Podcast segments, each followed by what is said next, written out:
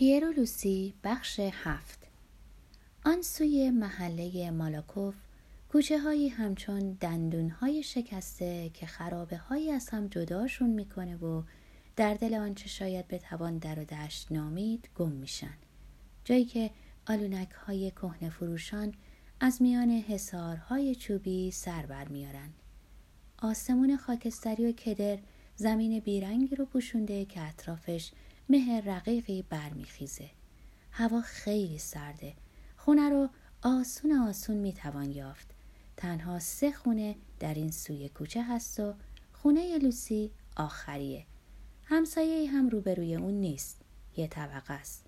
با حیات کوچک و نرده کشی شده و دو سه بوته نحیف و چهار گوشه سبزی کاری شده که زیر برف رفته. پیر هنگام ورود کوچکترین صدایی نکرده. برف صدای گامهاشو خفه می کرد.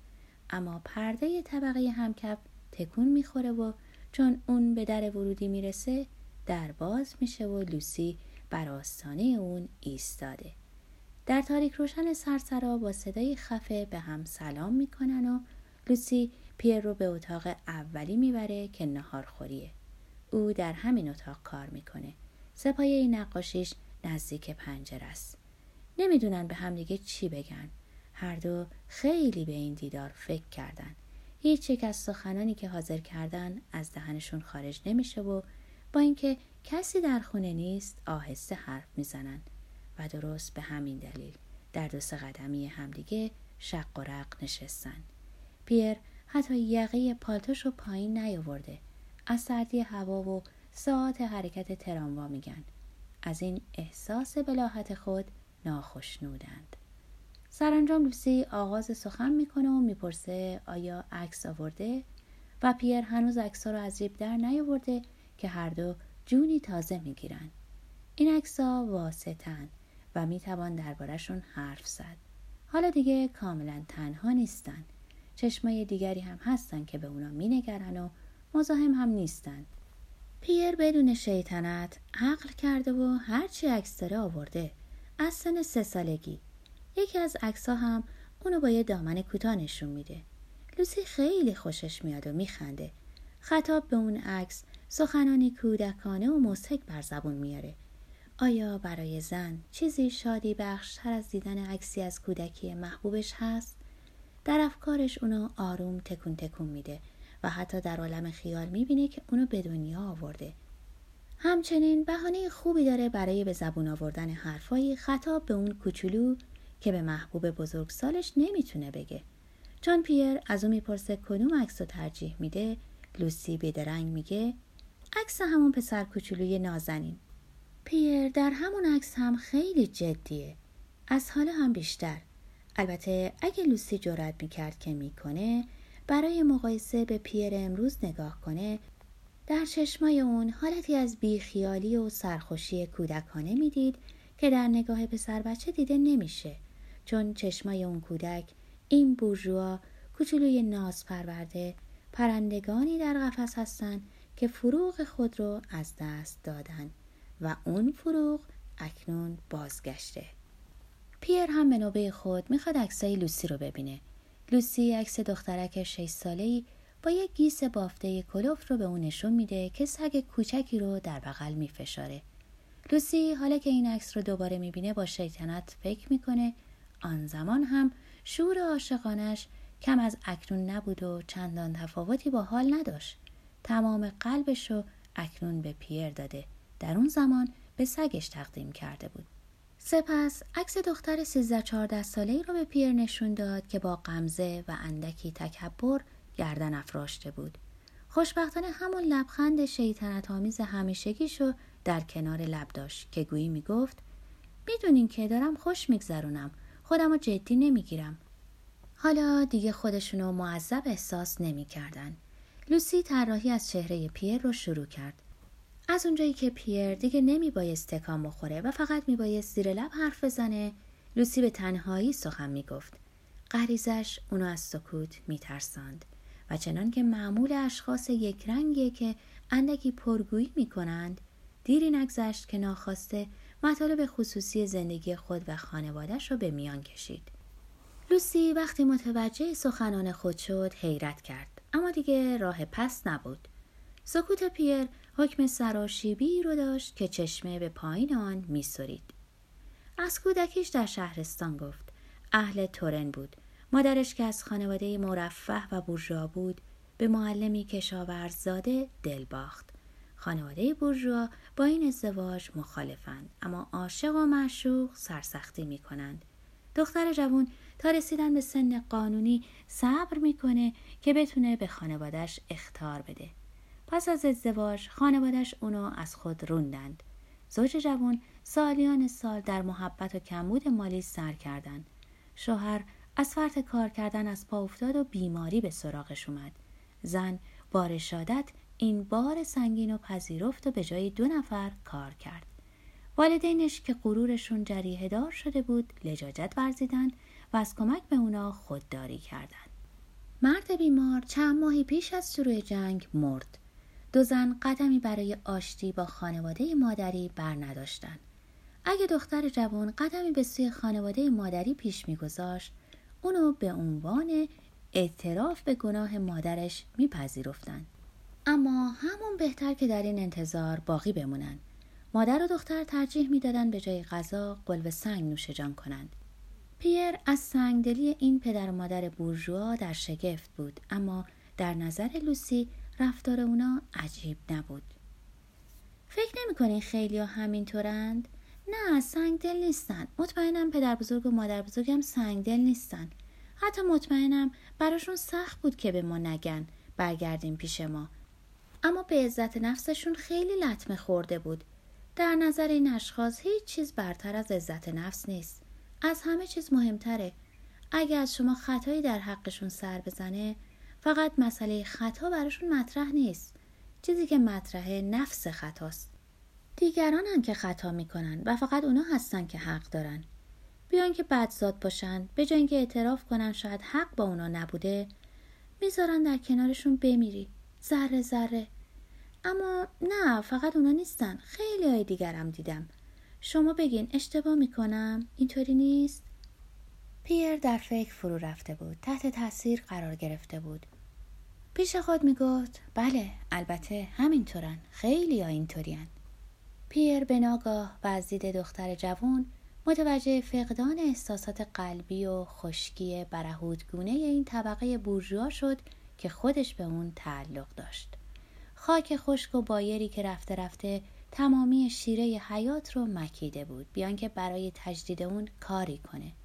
مانند سرزمین هایی در قاره آسیا که رودهای پرابشون قطره قطره زیر شنهای زجاجی فرو رفته بودند.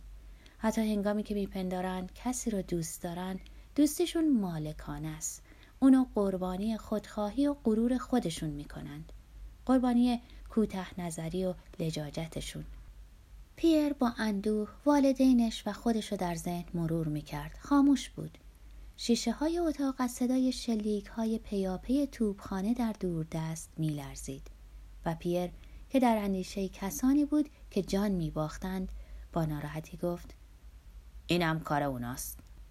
بله صدای خفه توبخانه در دوردست جنگ جهانی فاجعه عظیم سنگدلی و رفتار غیر انسانی این بورژوازی خودبین و کوته نظر در این مسئولیت سهم بزرگی داشت و اکنون این حیولای زنجیر گسسته تا همه اونا رو نمی بلعید از پا نمی نشست و این عین عدالت بود. لوسی گفت درسته. چون بیان که متوجه باشه همون اندیشه پیر رو دنبال می کرد پیر از این واگویه اندیشش یکه خورد و گفت آره درسته. هرچی که اکنون میگذره عادلانه است.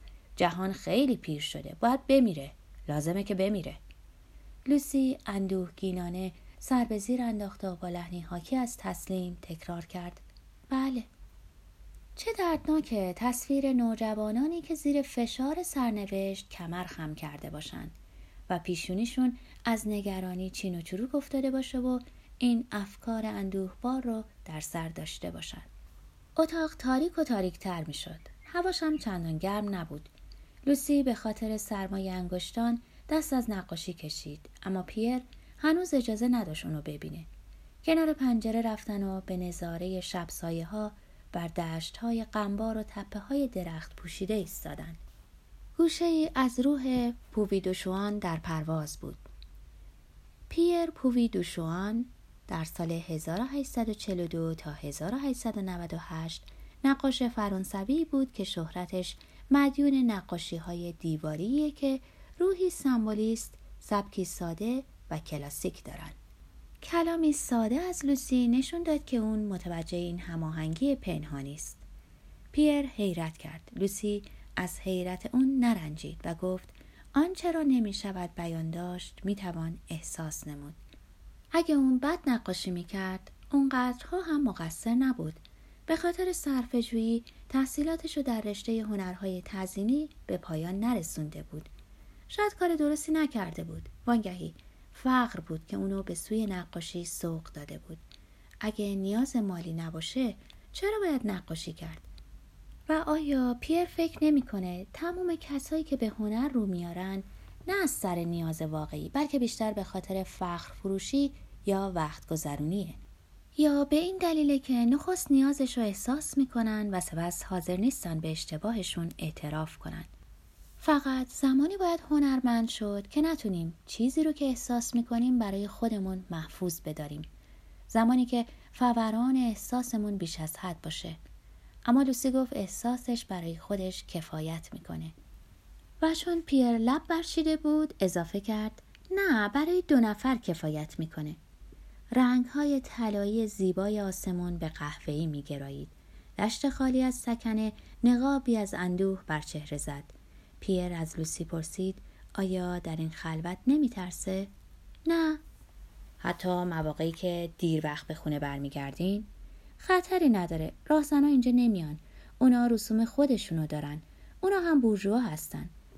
ضمنا یه همسایه پیر خنزر پنزر فروش و سگش هم داریم.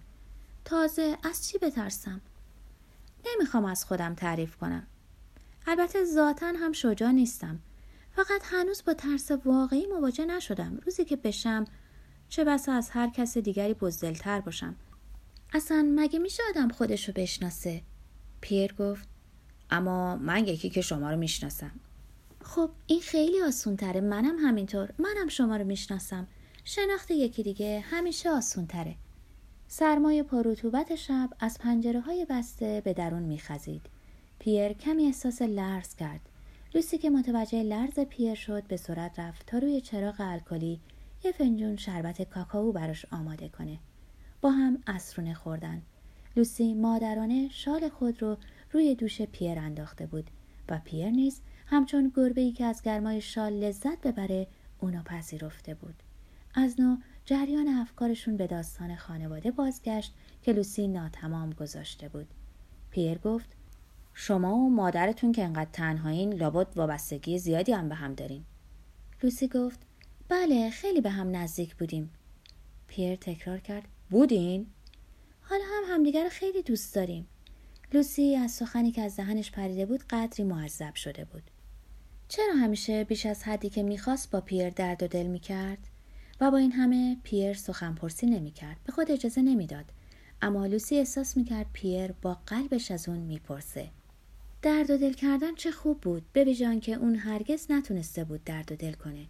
سکوت حاکم بر خونه و اتاق نیمه تاریک اونو به گشودن سفره دل ترغیب می‌کرد.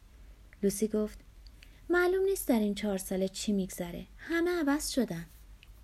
منظورتون اینه که مادرتون یا خود شما تغییر کردین؟ همه عوض شدن. از چه نظر؟ نمیشه گفت. آدم احساس می‌کنه همه جا میون افرادی که همدیگر رو می‌شناسن. حتی تو خانواده روابط دیگه همونی نیست که بود. از هیچ چیز نمی‌توان اطمینان داشت. صبح از خودمون می‌پرسیم امشب چه خواهم دید؟ و آیا متوجهش میشم؟ مثل اینه که روی تخت پاره در آب شناور باشیم که هر لحظه ممکنه واژگون شه. واقعا چی شده؟ لوسی گفت نمی‌دونم نمی‌دونم چطوری توضیح بدم اما با جنگ شروع شد. خبرایی هست همه نگرانن.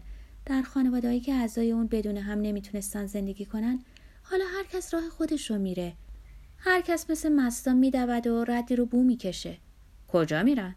نمی‌دونم. فکر می‌کنم خودشونم نمی‌دونن. به اونجایی میرن که تصادف یا تمایلاتشون اونا رو می‌کشه. زنها فاسق می‌گیرن.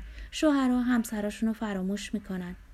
همون مردمانی که معمولا آروم و سر و سامون گرفته به نظر می اومدن.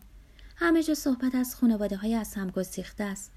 میونه پدر مادر و بچه ها هم همینطوره. مادرم مکس کرد. سپس در ادامه گفت مادرم زندگی خودشو داره. باز مکس کرد. خب طبیعیه اون هنوز جوونه مادر بیچارم در زندگیش انقدر خوشبخت نبوده اما هنوز در قلبش جای عشق هست حق داره برای خودش زندگی جدیدی رو بخواد پیر پرسید خیال ازدواج مجدد داره لوسی سر تکون داد معلوم نبود پیر به خود اجازه نداد اصرار کنه. هنوز منو خیلی دوست داره اما دیگه مثل سابق نیست. حالا بدون منم می‌تونه سر کنه. بیچاره مادرم احساس ندامت زیادی به اون دست خواهد داد. اگه متوجه بشه دیگه عشق من در قلبش حرف اولو نمی‌زنه. هرگز چنین چیزی رو اقرار نخواهد کرد. هرگز. زندگی چقدر عجیبه. لوسی لبخندی ملایم و حزنالود و شیطنت آمیز بر لب آورد. پیر با محبت دست روی دستای لوسی که بر میز تکیه داشتن گذاشت و بی حرکت موند و گفت ما چه انسانای بدبختی هستیم. لوسی اندکی بعد گفت اما ما دو نفر چقدر آروم هستیم. دیگران تب کردن جنگ کارخونه ها همه عجله دارن همه در شتابند کار زندگی لذت. پیر گفت بله وقت کمه. پس به همین دلیل نباید دوید. وگرنه زود به آخر خط می‌رسیم. باید آهسته گام برداشت. پیر گفت اما این زمانی که میدوه. پس محکم اونو نگه داریم. لوسی دست پیر رو گرفت و گفت من دارمش من دارمش. هر کدوم به نوبت به همین منوال با محبت خیلی جدی مانند دو دوست قدیمی گفتگو می‌کردن. اما مواظب بودن میز میونشون باقی بمونه و ناگهان متوجه شدن شب اتاق پر کرده. پیر به شتاب برخاست. لوسی ممانعتی نکرد. اون وقت کم سپری شده بود. از لحظه ای که امکان داشت در پی بیاد واهمه داشتن. با همدیگه خدافزی کردن. با همون خیشتنداری با همون صدای آهسته و خفه ای که در بد ورود پیر داشتن. بر در دستشون به زحمت جرأت یافتن همدیگر رو بفشارند. با بسته شدن در پیر هنگامی که می‌خواست از باغچه بیرون بره سرش رو به سوی پنجره طبقه همکف برگردوند و در آخرین باز ساب مسیرنگ شفق سایه لوسی رو بر شیشه پنجره دید که در اون کورسوی متغیر با چهره پر از شور اونو بدرقه می‌کنه. پیر به سوی پنجره بازگشت و لبهاشو بر شیشه بسته فشرد. لبهاشون از پشت دیوار شیشهای به هم بوسه زدند. سپس لوسی در تاریکی اتاق ناپدید شد و پرده افتاد.